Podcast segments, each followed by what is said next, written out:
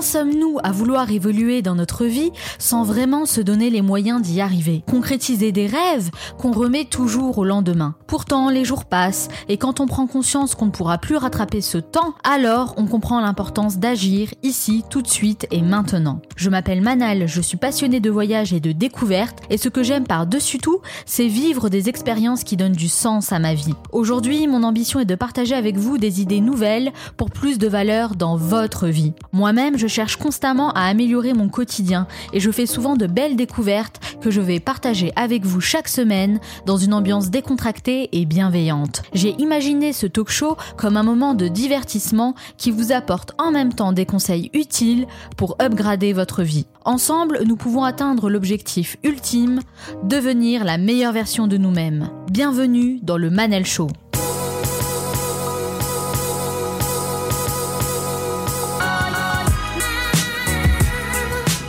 Le Manal Show, c'est votre capsule inspirante pour devenir la meilleure version de vous-même.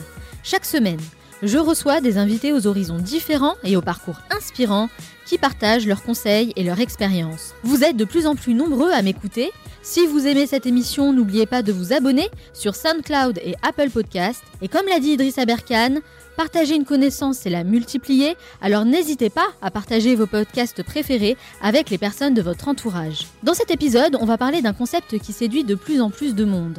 Le minimalisme. Plus qu'une simple tendance, le minimalisme a su se faire sa place dans notre société consumériste. On nous vend des produits et des services à longueur de temps en cherchant à nous faire consommer toujours plus, mais finalement, est-ce que posséder toujours plus nous rend vraiment heureux?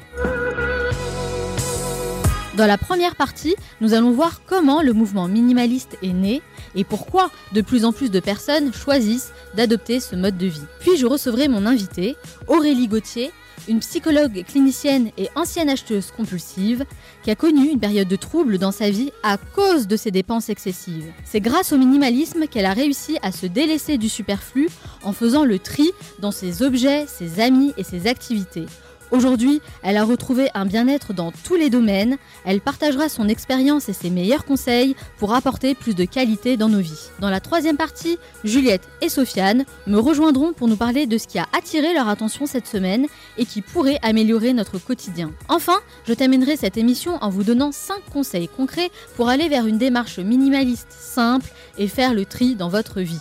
Et comme Michael Jordan a dit, certains veulent que ça arrive, D'autres aimeraient que ça arrive et quelques-uns font que ça arrive.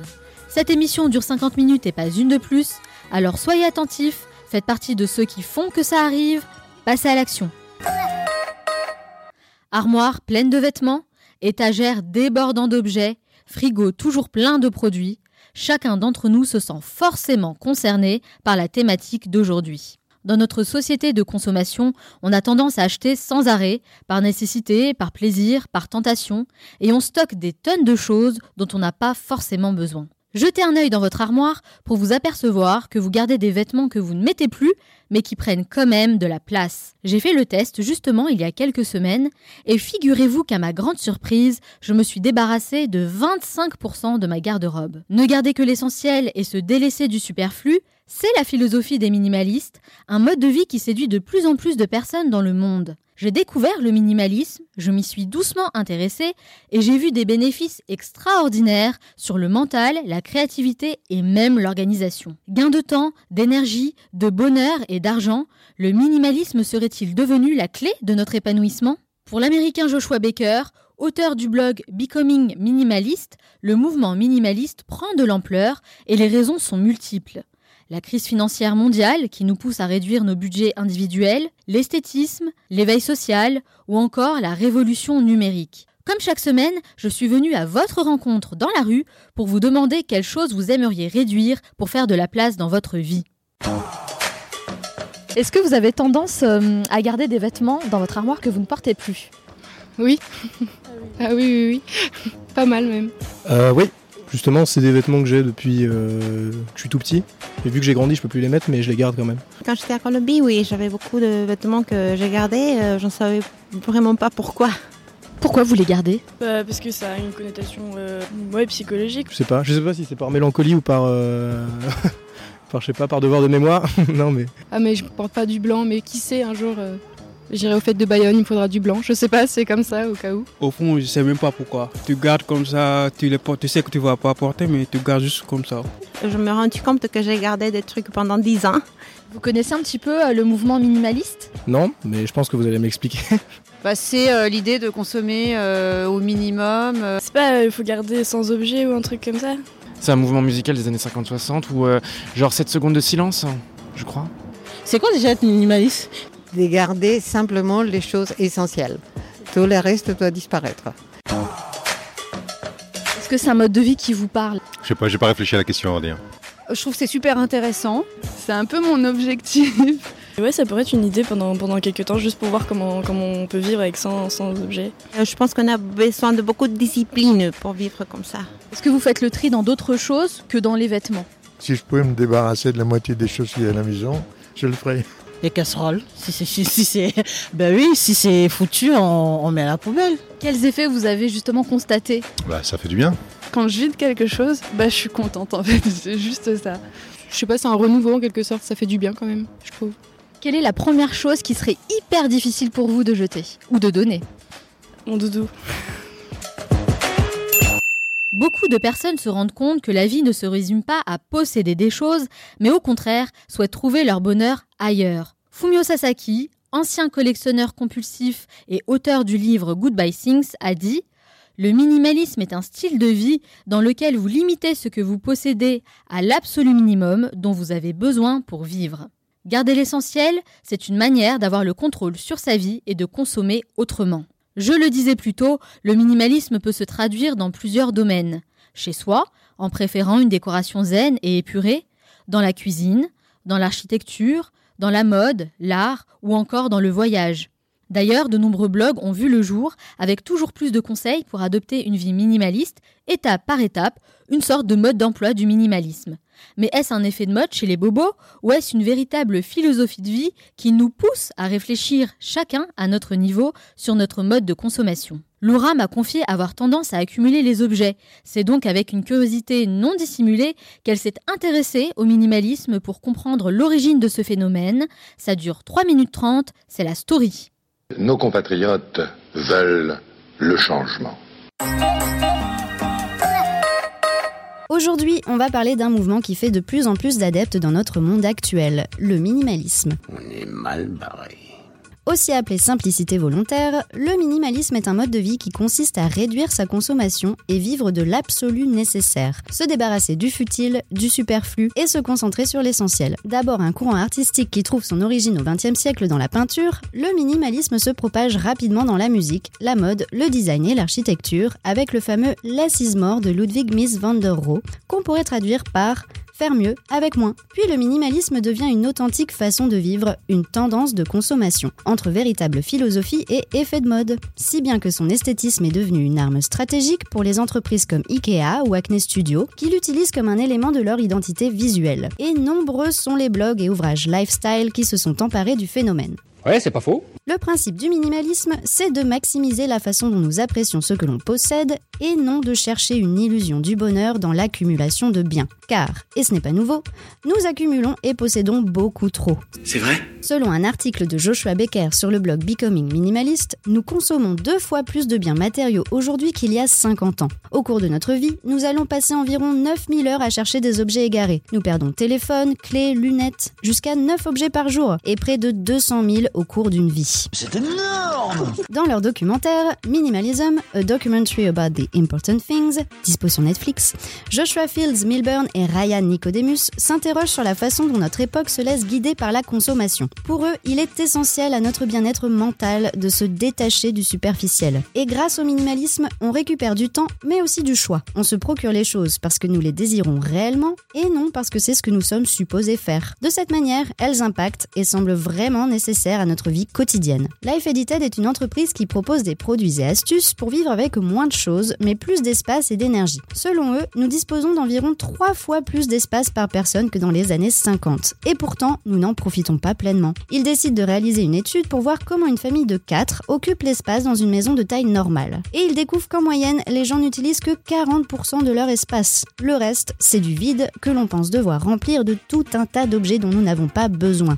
Est-ce que tu me prends pour un imbécile? Life Edited propose alors des appartements plus petits, facilement réagençables et qui incitent au contact. Le minimalisme, c'est donc récupérer de l'espace dans sa maison, dans sa vie, mais aussi et surtout dans sa tête. Et l'un des grands influenceurs en la matière, c'est Léo Babota. Sur son blog Zen Habits et à travers son livre L'art d'aller à l'essentiel, il expose sa philosophie de faire le plus avec le moins, d'épurer, de simplifier sa vie au maximum. Son blog est devenu une référence dans la sphère du développement personnel. Il est évident que le minimalisme connaît de plus en plus d'adeptes et soit devenu une véritable tendance. Fumio Sasaki, auteur du livre Goodbye Things, nous l'explique de la façon suivante. Nous vivons à l'ère du globalisme et nous sommes tous surchargés de biens matériels et d'informations. Donc le besoin de réduire et de désencombrer va probablement apparaître dans tous les pays. Alors, est-ce en possédant moins que nous sommes le plus riches Vous pouvez répéter la question Riche de temps, d'énergie, d'expérience? Et vous Pourriez-vous vous suffire de moins?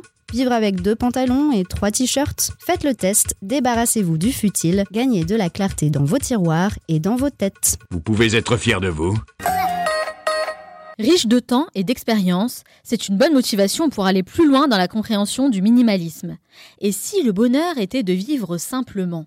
J'ai pris le temps de regarder le documentaire dont Laura nous parle et j'ai été frappée par une citation qui revient souvent chez Joshua et Ryan. Aimer les gens, utiliser les objets, le contraire ne fonctionne jamais.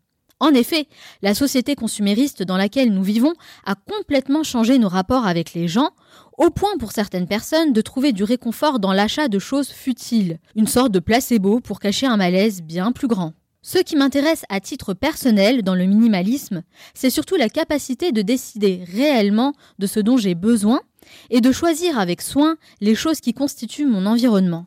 En fait, je préfère privilégier la qualité qu'à la quantité. Je ne me sens pas concernée par le fait de vivre avec 50, 100 ou 200 objets, ce genre de règles que j'ai pu lire sur le net. Au contraire, je pense que le minimalisme est une démarche personnelle. C'est dans cette optique d'ouverture d'esprit et d'apporter plus de qualité dans nos vies que j'ai fait appel à une personnalité qui a adopté le mode de vie minimaliste et qui va partager son expérience. Aurélie Gauthier, cofondatrice du blog et de la chaîne YouTube Une vie simple et zen, sera mon invitée dans la deuxième partie de l'émission. Restez avec moi.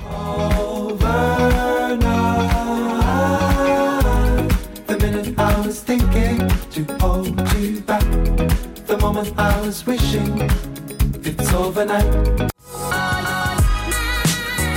Vous écoutez le Manel Show, votre capsule inspirante pour devenir la meilleure version de vous-même. Aujourd'hui, nous allons voir comment organiser notre quotidien pour vivre une vie simple et zen. Dans cette seconde partie, je reçois Aurélie, psychologue clinicienne qui a choisi d'adopter un mode de vie minimaliste et qui va partager son expérience avec nous. Puis nous serons rejoints par nos deux chroniqueurs qui vont parler de choses insolites, surprenantes et divertissantes. Ce sera dans la troisième partie. Enfin, je vous donnerai 5 conseils concrets pour vous aider à faire le tri dans votre vie pour ne garder que l'essentiel et vous délaisser du superflu. On reprend donc avec mon invitée de marque.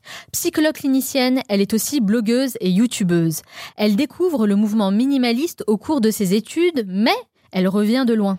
Il y a quelques années en arrière, elle écoulait son budget dans tout un tas d'objets qui ne lui apportaient qu'une satisfaction éphémère tout au plus, et cette façon de consommer ne la rendait pas heureuse. Après remise en question, elle entame la lecture de plusieurs ouvrages sur le minimalisme et elle se retrouve totalement dans les valeurs de cette philosophie de vie. Elle décide d'en finir avec son addiction aux objets. À travers son métier de psychologue clinicienne, elle s'intéresse de près aux thématiques de développement personnel et de bien-être. Avec son mari, Yuri, elle décide de créer un blog, Une vie simple et zen, dans lequel ils réunissent des conseils pratiques pour aller vers l'essentiel, gagner du temps et adopter un mode de vie un peu plus minimaliste. Elle n'est pas physiquement présente avec moi en studio, c'est en duplex depuis son appartement à Nantes qu'elle va répondre à mes questions. Aurélie Gauthier, bonjour. Bonjour. Merci d'avoir répondu à mon invitation. Merci à vous. Alors Aurélie, pourquoi? Pourquoi vous faites ce que vous faites aujourd'hui? Bonne question. Le pourquoi est très important. Euh, alors en fait, il y a un an et demi, donc euh, comme vous l'avez dit, on a, on a créé un blog avec euh, mon mari parce que ça faisait quelques années qu'on expérimentait ce mode de vie minimaliste et ça nous apportait tellement de joie qu'on s'est dit que ça pouvait aussi apporter de la joie à d'autres personnes. Et du coup, on se sentait légitime à en parler parce que ça faisait plusieurs années qu'on expérimentait le minimalisme. Et du coup, voilà, on a, envie, on a eu envie de, de partager ça sur le blog en donnant des conseils voilà, pour que les gens puissent eux aussi se simplifier la vie. Alors bien sûr, on va revenir sur votre euh, expérience minimaliste plus en détail. Euh, avant ça, j'aimerais connaître un peu votre parcours. Qu'est-ce que vous avez fait dans la vie? Euh, alors moi j'ai un parcours plutôt classique, donc j'ai eu un bac S. ensuite j'ai fait des études de psychologie, donc je suis devenue psychologue. et c'est vrai comme vous l'avez dit dans la présentation, on voit pas forcément au départ en tout cas le lien entre le minimalisme et la psychologie. et pourtant le, point commun, c'est vraiment la recherche de, mieux-être, en fait. Euh, alors, ça va passer par différentes choses. Dans la psychologie, ça va plutôt être euh, par le biais de la thérapie. Euh, et dans le minimalisme, ça va vraiment être par le fait de se simplifier la vie et de garder uniquement ce qui est important pour nous. Donc, ça fait trois ans que vous exercez ce métier. On va rentrer tout de suite dans le vif du sujet, puisqu'aujourd'hui, on parle du minimalisme. J'aimerais connaître, vous, votre définition. C'est quoi pour vous le minimalisme? Euh, le minimalisme, c'est euh, voilà, se simplifier la vie, euh, garder l'essentiel à nos yeux. L'essentiel est propre à chacun, hein, bien sûr, c'est subjectif, et se délester de tout ce qui nous encombre, de tout ce qui n'est pas important pour nous, de tout ce qui ne nous fait pas de bien, en fait. Tout ce qui nous fait pas de bien. Oui. Mais vous, qu'est-ce qui vous a donné envie de devenir minimaliste? Parce que j'imagine que vous n'avez pas été, vous n'avez pas adopté ce mode de vie depuis toujours. Oui, euh, alors comme vous l'avez dit dans la présentation, c'est vrai que moi j'ai été élevée en fait dans une famille où euh, voilà, enfin je recevais pas mal de cadeaux. Hein. J'étais une petite fille assez gâtée et c'est vrai que j'ai pris euh, le pli en fait, voilà, de bah, d'être entourée d'objets, d'y prendre du plaisir et d'avoir besoin d'en avoir autour de moi. et à un moment donné, en fait, dans le cadre de mes études, j'ai dû déménager à Paris dans une, une, petite chambre de bonne de 9 mètres carrés. Donc du coup, forcément, j'ai pas pu prendre tout ce que j'avais avec moi. Euh, et du coup, malgré moi, j'ai dû vivre en fait euh, simplement, avec peu d'objets. Euh, et je me suis aperçue de plusieurs choses. C'est que déjà, j'étais capable de vivre avec peu d'objets parce que je l'avais jamais expérimenté avant. Hein. J'avais même peur, voilà, de, me délaisser de certains objets parce que je me disais que ça allait me manquer. et finalement, donc ça m'a pas manqué. je me suis aussi aperçue que en fait, consommer des objets, ça me rendait pas heureuse. En fait, c'était un plaisir voilà éphémère en fait qui durait euh, voilà quelques minutes euh, et que dès que ce plaisir était passé, bah, j'avais déjà envie d'acheter autre chose. Donc c'était un cercle sans fin. Euh, et la dernière chose, c'est que je me suis aperçue que ça me faisait faire pas mal d'économies hein, et en tant qu'étudiante, clairement, c'était plutôt intéressant. Et du coup, je pouvais investir cet argent bah, dans d'autres choses en fait qui qui étaient plus importantes pour moi à l'époque. Et comment vous avez connu le mode de vie minimaliste? Alors c'est par des livres de Dominique. Euh, donc le premier que j'ai lu, c'est L'art de la simplicité. Donc c'est là-dedans en fait que, j'ai découvert ce mode de vie euh, que je connaissais pas. Je connaissais pas le, nom en fait, minimalisme. Voilà, ça m'était inconnu avant ça. D'accord. Alors je sais que vous étiez euh, à Paris avant. Vous étiez, vous êtes une ancienne parisienne et vous avez déménagé à Nantes. Pourquoi vous êtes partie? Euh, parce qu'on avait envie, en fait, euh, avec mon mari, de voilà, d'avoir un, autre mode de vie, et je pense que c'était aussi euh, en lien avec le minimalisme. Hein, c'était pour être moins stressé aussi. Moi, je sais que j'ai toujours vécu à Paris, donc j'étais habituée au stress. En fait, je me rendais même pas compte que j'étais stressée. Et, et c'est vrai que j'avais très peur de déménager ailleurs, parce que j'avais peur, je sais pas, de m'ennuyer. et en fait, pas du tout. En fait, euh, c'est beaucoup plus. Le rythme de vie est beaucoup plus lent et euh, c'est beaucoup moins stressant euh, au quotidien. Ce qu'on appelle un peu, entre guillemets, la slow life. Oui, exactement, c'est ça. Et vous pensez que c'est quelque chose qui vous a aidé, du coup, dans votre démarche, de partir de la capitale? Oui. Je pense que ça, ça, a renforcé. Enfin, on était déjà sur le chemin, hein, mais je pense que ça nous a encore plus aidé à aller plus loin. Qu'est-ce que vous avez mis concrètement en place dans les premiers temps, dans les débuts, pour mettre en place ce mode de vie minimaliste? Alors nous, on a commencé, enfin moi, euh, mais nous, on a commencé par désencombrer euh, notre maison déjà, euh, voilà, en, faisant du tri dans les objets qu'on avait. C'est souvent comme ça qu'on commence le minimalisme. Hein. Après, ça se limite pas forcément aux objets. On a ensuite fait du tri dans nos relations aussi, parce que moi, je sais que j'avais pas mal de relations, voilà qui m'apportaient plus vraiment de joie, que, que j'entretenais un petit peu par obligation ou par habitude. Euh, voilà, des gens que je voyais parce que je les avais toujours connus et je pensais que voilà, c'était normal de continuer à se voir, mais euh, en m'interrogeant, en fait, je me suis rendu compte que j'éprouvais plus forcément autant de plaisir qu'avant à, voilà, à échanger avec eux. Euh, et j'ai aussi fait du tri dans mon emploi du temps parce que c'est vrai que je, m'occupais beaucoup en fait. C'était comme si je devais remplir euh, toutes les plages horaires de mon emploi du temps avant et, du coup j'avais l'impression d'avoir peu de temps pour moi en fait.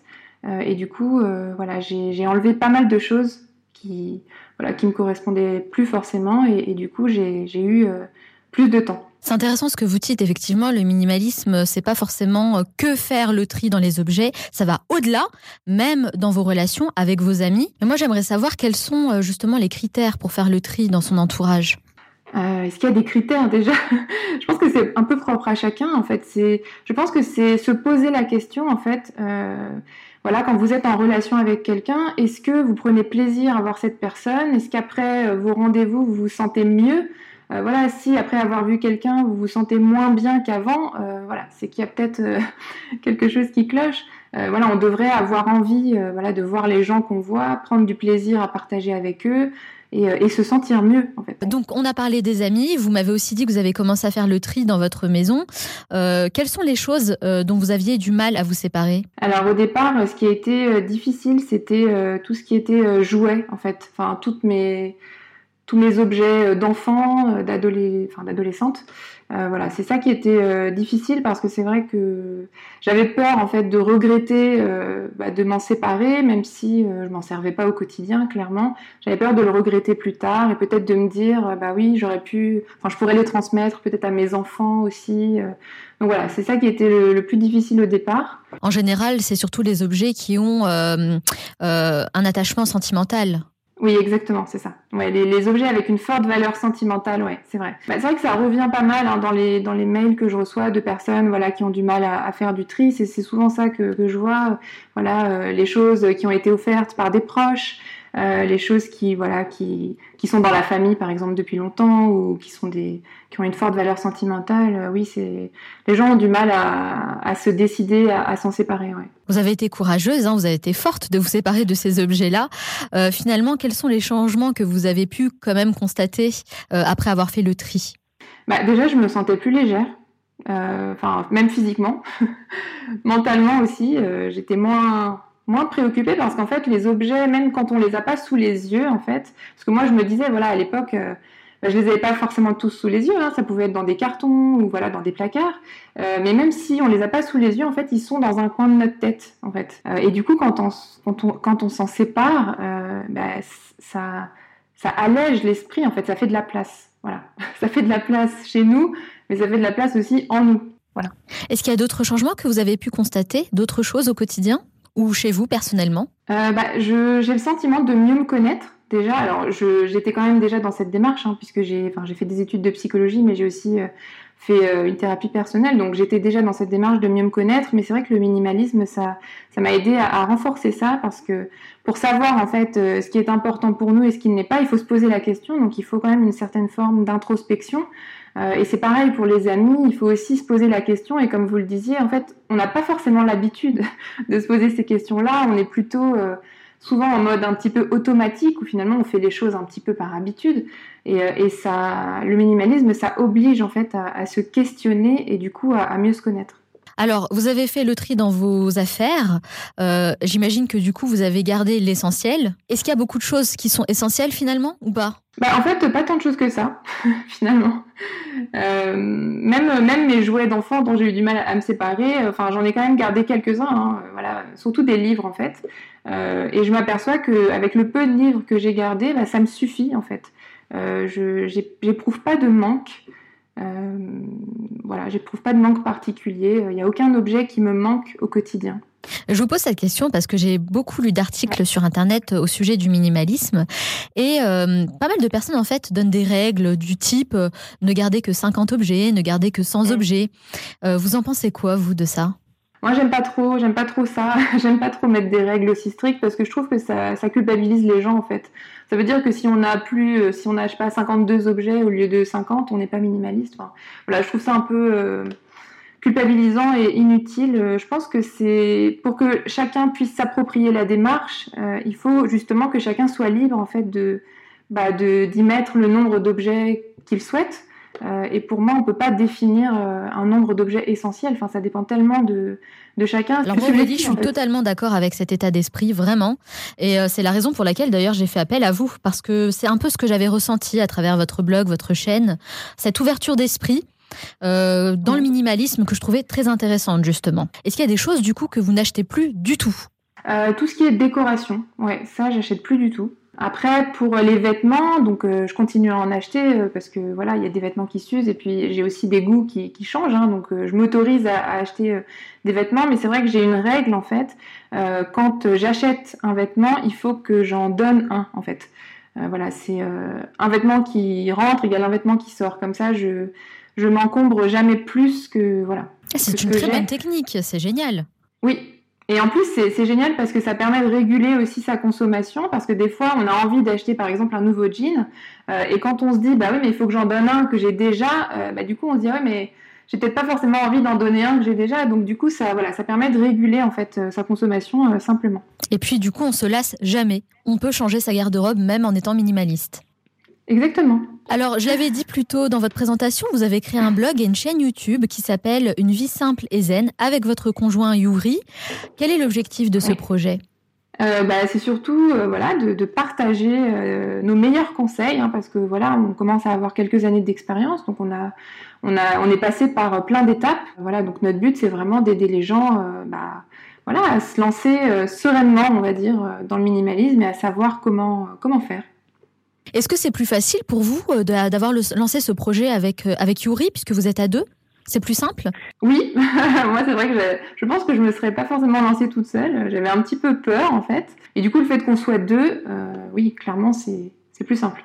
Mais du coup, j'ai découvert que Yuri aussi est minimaliste. Est-ce que vous l'êtes devenus ensemble au même moment? À peu près, oui. En fait, on s'est rencontrés et c'est vraiment peu de temps après qu'on a, qu'on a découvert les, livres de Dominique Leroux en fait. Donc en fait on s'y intéressait euh, ouais, à peu près au même moment. Ça, ça, ça aide. Oui, ah bah oui c'est sûr. C'est sûr que c'est parce que c'est une question qui revient souvent aussi dans, les mails que je reçois.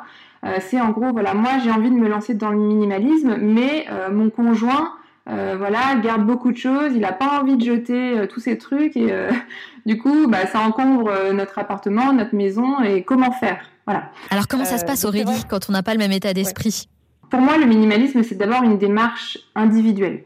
Donc euh, pour moi, c'est important bah, de vivre ça de son côté au départ en tout cas, de faire du tri dans ses propres affaires, surtout pas faire du tri dans les affaires de ses enfants ou de son conjoint, euh, et peut-être s'ils sont demandeurs, voilà, les aider un petit peu peut-être à faire du tri dans leurs propres affaires.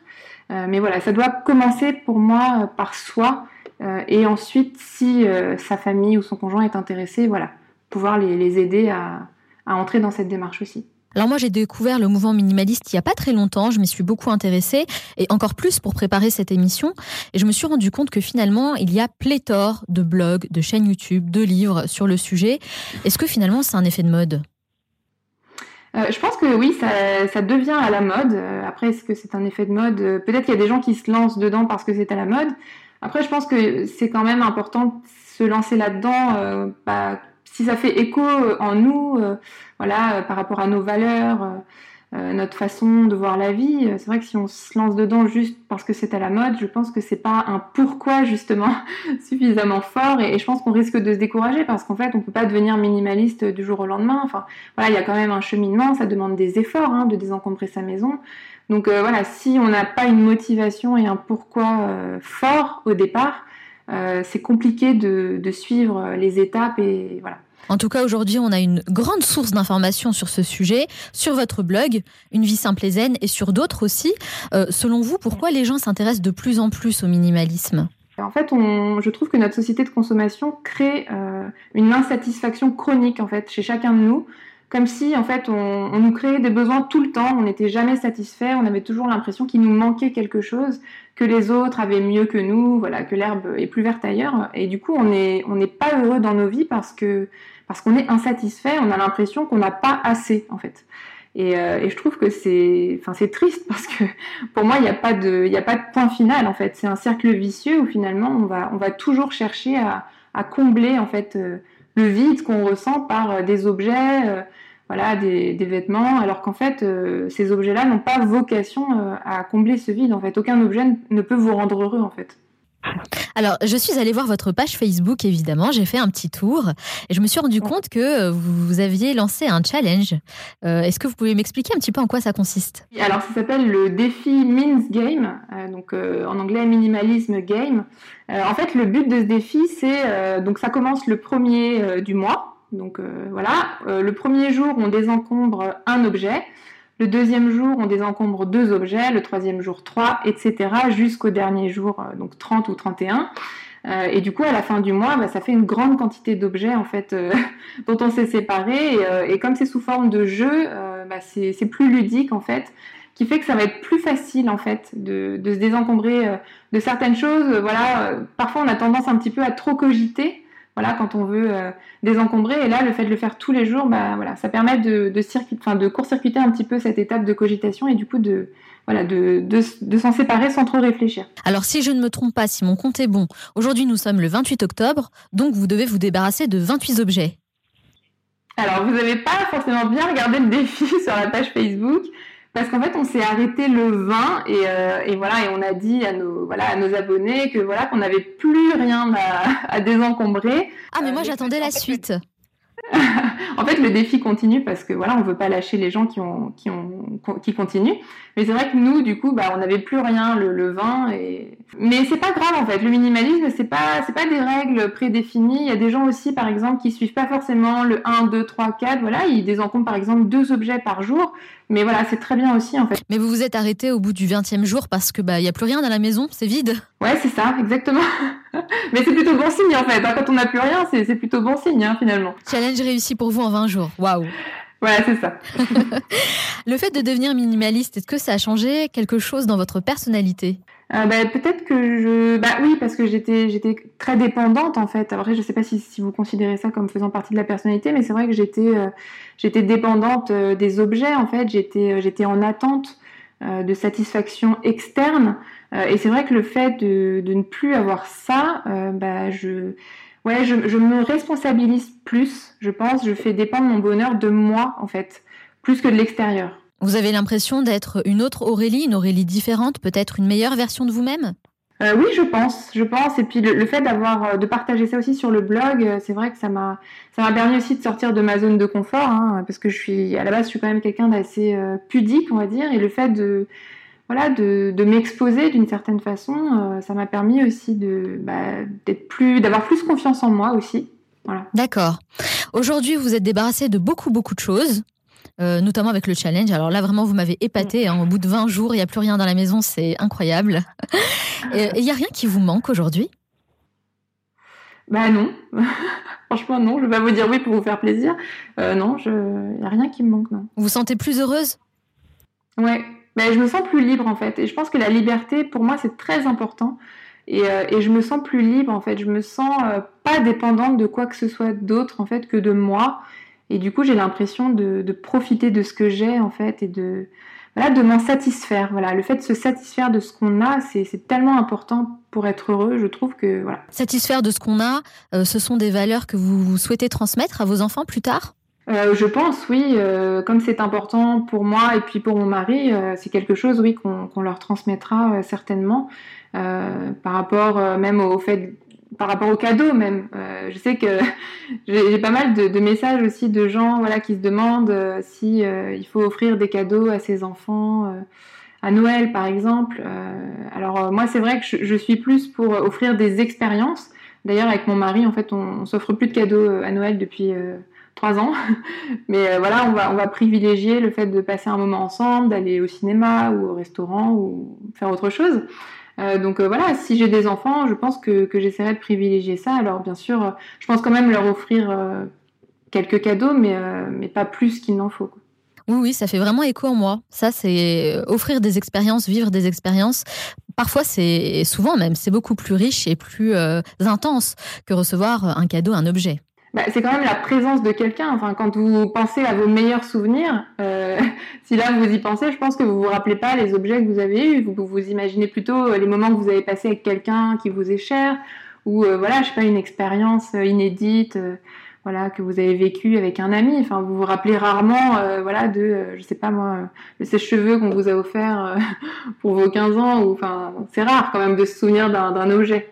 On entend de plus en plus parler du minimalisme. Est-ce que vous avez l'impression qu'on va tendre à ça? Est-ce qu'il y aura de plus en plus de personnes qui vont être séduites par ce mode de vie? Ou au contraire, est-ce que ça se limite à une certaine catégorie de gens?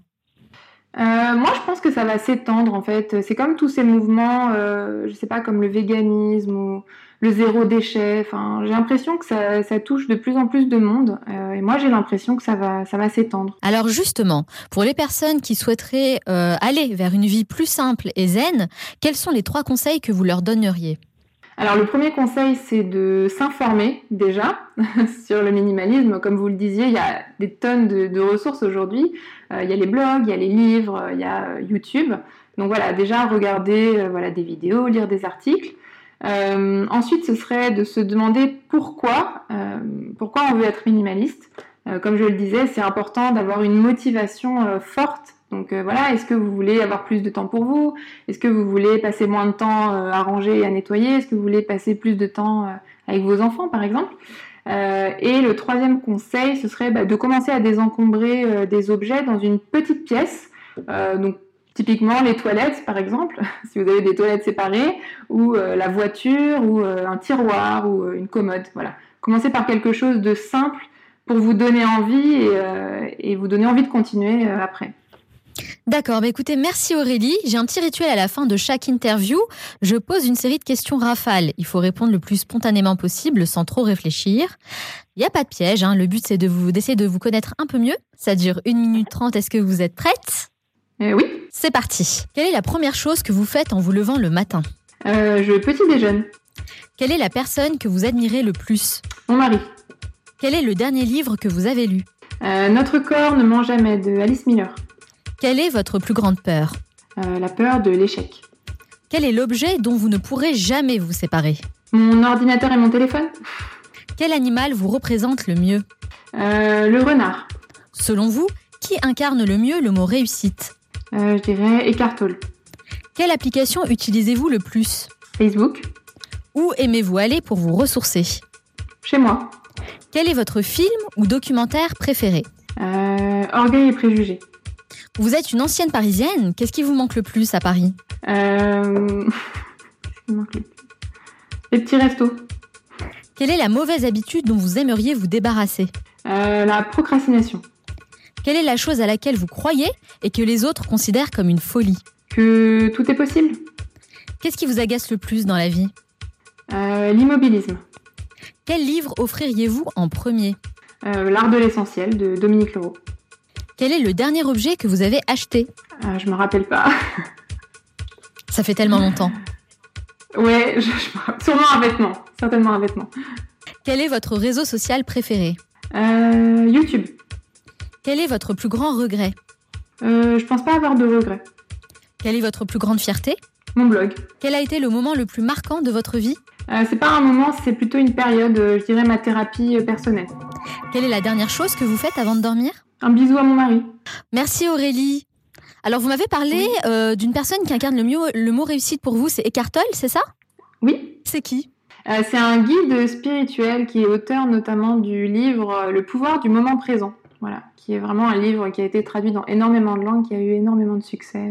On n'hésitera pas du coup à partager la référence avec ceux qui veulent, pourquoi pas le lire. Merci Aurélie d'avoir répondu à mes questions. Donc on peut vous retrouver sur votre blog Ouais, sur euh, la chaîne YouTube aussi, euh, Une vie simple et zen, et donc sur euh, les réseaux sociaux, donc Facebook, Instagram et Twitter. D'accord, merci Aurélie en tout cas, c'était très intéressant. Merci beaucoup à vous. Je vous souhaite beaucoup de succès dans vos futurs projets. Merci beaucoup. Je vais accueillir nos deux chroniqueurs, Juliette et Sofiane, qui vont partager leur découverte de la semaine et j'ai entendu dire qu'ils veulent tout casser. Ça promet. On se retrouve dans quelques minutes, restez avec moi.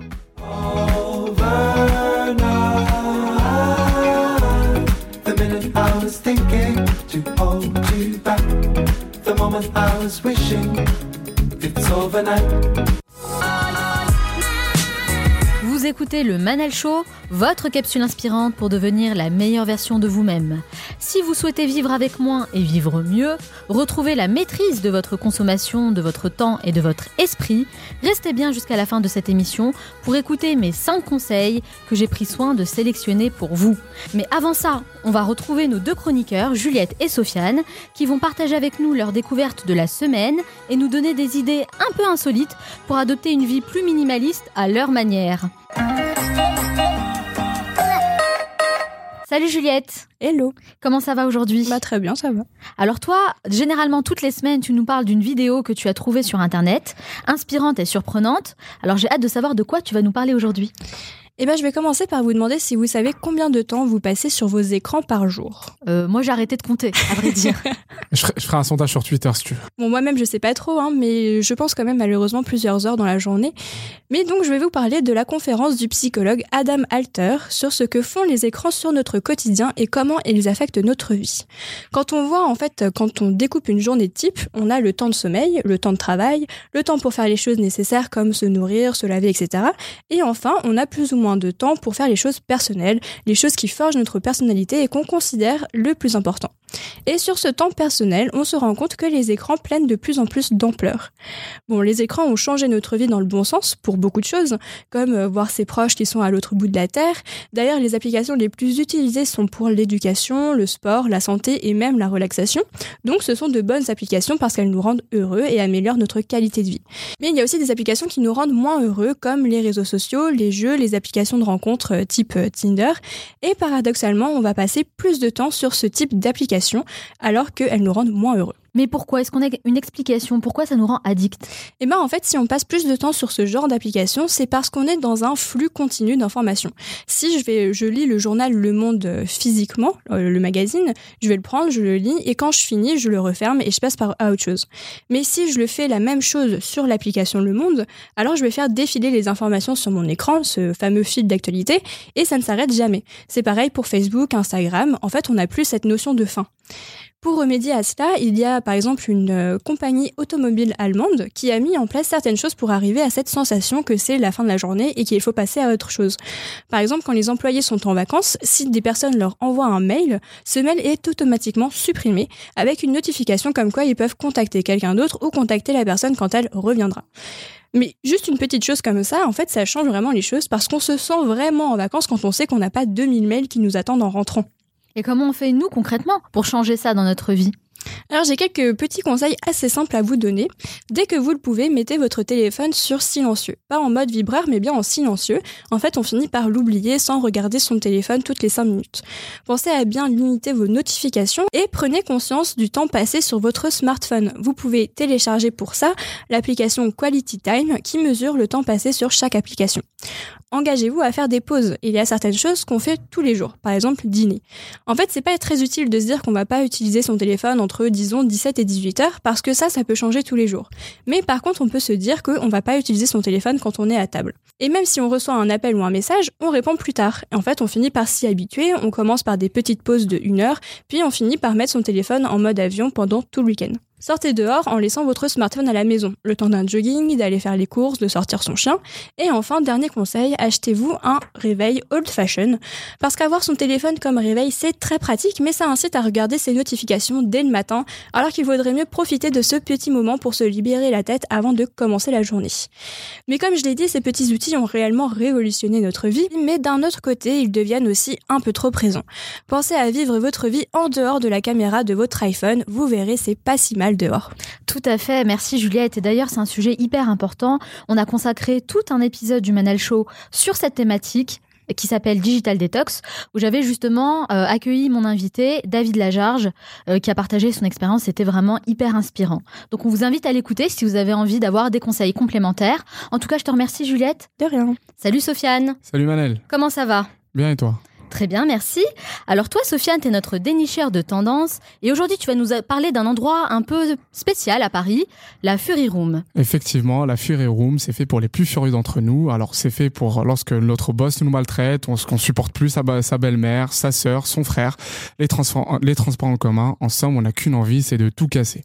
Pas de problème, la Fury Room est là pour vous.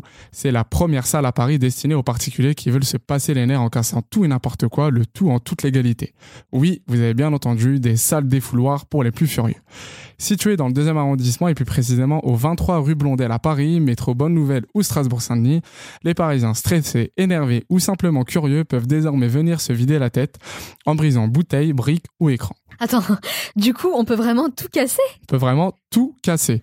En fait, le concept est né au Japon, tu sais, le pays où il est parfois possible de mourir par excès de travail. Ensuite, il a percé aux États-Unis, au, au, Canada, sous l'appellation Rage Room ou Anger Room, salle de colère, en anglais. Avant de s'inviter en Europe, d'abord en Grèce, hashtag aussi la crise économique de malade, et donc maintenant en France, pays où tout va bien, mis à part que l'on râle parfois trop.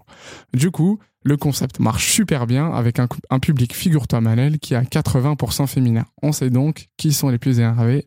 C'est donc vous les filles. Ah ah, mais du coup, euh, j'avoue, ça m'intéresse. Comment ça se passe? Il faut venir avec des chaussures fermées, exit donc les claquettes chaussettes ou dérivés du bendo. Ensuite, on choisit son équipement de protection ou casque en passant par la combinaison, non pas pour aller manifester sur la place de la Bastille, mais pour éviter de recevoir par exemple des bouts de verre. Puis place au choix de l'arme et le catalogue est pour le coup bien garni, pied de biche, patte de baseball, la masse, il y en a pour tous les niveaux de sauvagerie humaine. Vous êtes enfin prêt pour tout casser. Et il existe plusieurs formules. Par exemple, pour 10 euros, on peut casser 8 bouteilles et une brique. Et pour vraiment les plus furieux qui veulent investir 100 euros, vous avez tout un bureau équipé à détruire. Les horaires sont plutôt cool, vous pouvez même y aller après votre travail ou après avoir écouté le Manel Show, puisque c'est ouvert du mardi au vendredi de 14h à 22h et le samedi de midi à minuit. En plus de cela, tous les objets utilisés et donc détruits lors de votre séance sont recyclés, le défoulement est donc éco-responsable. Tiens j'ai une question pour toi, tu commencerais par quoi si tu as toute une pièce devant toi à détruire? Euh, J'aime bien le bruit euh, du verre cassé, donc je pense que je casserai quelque chose en verre, un gros truc en verre. Et ben moi, je commencerai par détruire l'un des plus gros objets que je peux porter. Je sais pas, par exemple, une lampe de bureau. Je la casserai, je la pèterai contre le mur. Ouh. Et donc vous, dites-nous sur quoi vous comptez commencer sur la page Facebook du Manel Show. On vous mettra de toutes les manières toutes les informations sur le site, sur cet endroit idéal pour les plus furax d'entre vous. Merci Sofiane. Merci Manel. Merci Juliette aussi. On vous retrouve la semaine prochaine. On arrive à la fin de cette émission et comme promis, je vais vous donner 5 conseils concrets pour vous aider à adopter une vie plus minimaliste. Are you ready? Yes. Conseil numéro 1, avoir une vraie prise de conscience. C'est ce qui m'a poussé à m'intéresser au minimalisme. J'ai pris conscience que j'utilisais seulement 20% des objets dans 80% du temps. C'est ce qu'on appelle la loi de Pareto et ça s'applique dans tous les domaines. 20% de notre garde-robe est utilisé 80% du temps, 20% des objets d'une maison en général sont utilisés 80% du temps, 20% de nos amis nous amènent 80% de satisfaction. Il y a aussi le fait de consommer moins mais mieux, d'apporter plus de qualité dans nos vies. Notre société de surconsommation nous pousse à l'achat impulsif, a contrario, le minimalisme nous pousse vers un mode de consommation raisonné et les bénéfices sont multiples, gain de temps, d'argent et de place. Conseil numéro 2, faites le tri chez vous. Un intérieur encombré insuffle un esprit encombré. Faites le ménage dans votre maison pour libérer votre tête des préoccupations futiles. Pour y arriver sans que ce soit trop contraignant, je me suis lancé un challenge. Me débarrasser d'un objet par jour pendant 30 jours. Et ça fonctionne. Vêtements, accessoires, livres, vaisselle, décorations, bref, tout y passe. Vous pouvez les donner, les vendre ou les jeter. Essayez à votre tour, séparez-vous de ces objets qui ne vous servent plus et qui pourraient faire le bonheur de quelqu'un d'autre. Conseil numéro 3, désencombrez les autres domaines de votre vie. Appliquez le mode de vie minimaliste dans tous les domaines, au bureau, dans votre ordinateur, emploi du temps, vos relations, vos activités. Vous y trouverez plus de liberté, d'espace et de temps pour ce qui vous tient vraiment à cœur. Pour ma part, je privilégie le digital depuis très longtemps pour éviter d'accumuler des dossiers papier liés à mon travail, à mes factures ou à mon emploi du temps. Essayez vous aussi le désencombrement virtuel en faisant le tri dans votre compte Facebook, dans votre boîte mail, dans les photos de votre smartphone et enfin, de last but not the least, dans les dossiers de votre ordinateur. Conseil numéro 4, mangez moins mais mieux. Le minimalisme peut également être bénéfique à votre santé. L'alimentation est un facteur important pour notre bien-être et il convient de la soigner pour préserver sa santé. Minimaliser son alimentation, c'est avant tout la simplifier. L'idée n'étant pas de se priver, mais de retourner aux sources, aux produits sains et naturels, cuisiner soi-même et savourer. Réduisez vos achats en préparant vous-même vos déjeuners avec des aliments simples au lieu d'aller au fast-food ou à la boulangerie. Gardez cet argent que vous dépensez tous les midis pour vous faire un bon restaurant chaque mois, vous allez d'autant plus l'apprécier. Conseil numéro 5, faites la démarche d'en apprendre davantage sur le minimalisme pour vous inspirer. Et bien sûr, rien de mieux que de se procurer des livres sur le sujet ou de lire des articles de blog pour aller plus loin dans votre démarche. Il en existe pas mal. Je vous laisse ma sélection sur le site lemanalshow.com. N'hésitez pas à ajouter la vôtre en commentaire. J'espère que ces conseils vont vous aider à faire le tri dans tous les domaines de votre vie pour peut-être adopter un mode de vie plus simple et qui vous rendra plus heureux. Et n'oubliez pas, ne restez pas passif, passez à l'action. Retrouvez le podcast de cette émission sur le manalshow.com. Si cette émission vous a plu, vous pouvez vous abonner sur Apple Podcast et SoundCloud en cherchant le Manal Show. Vous êtes de plus en plus nombreux à me rejoindre et ça m'encourage beaucoup à continuer. Nous, on se retrouve la semaine prochaine pour un nouvel épisode. D'ici là, on reste en contact sur la page Facebook du Manal Show. Ciao.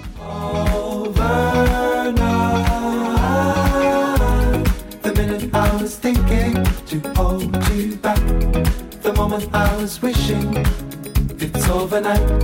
The minute I was thinking to hold you back. The moment I was wishing it's overnight. The minute I was thinking to hold you back. The moment I was wishing it's overnight.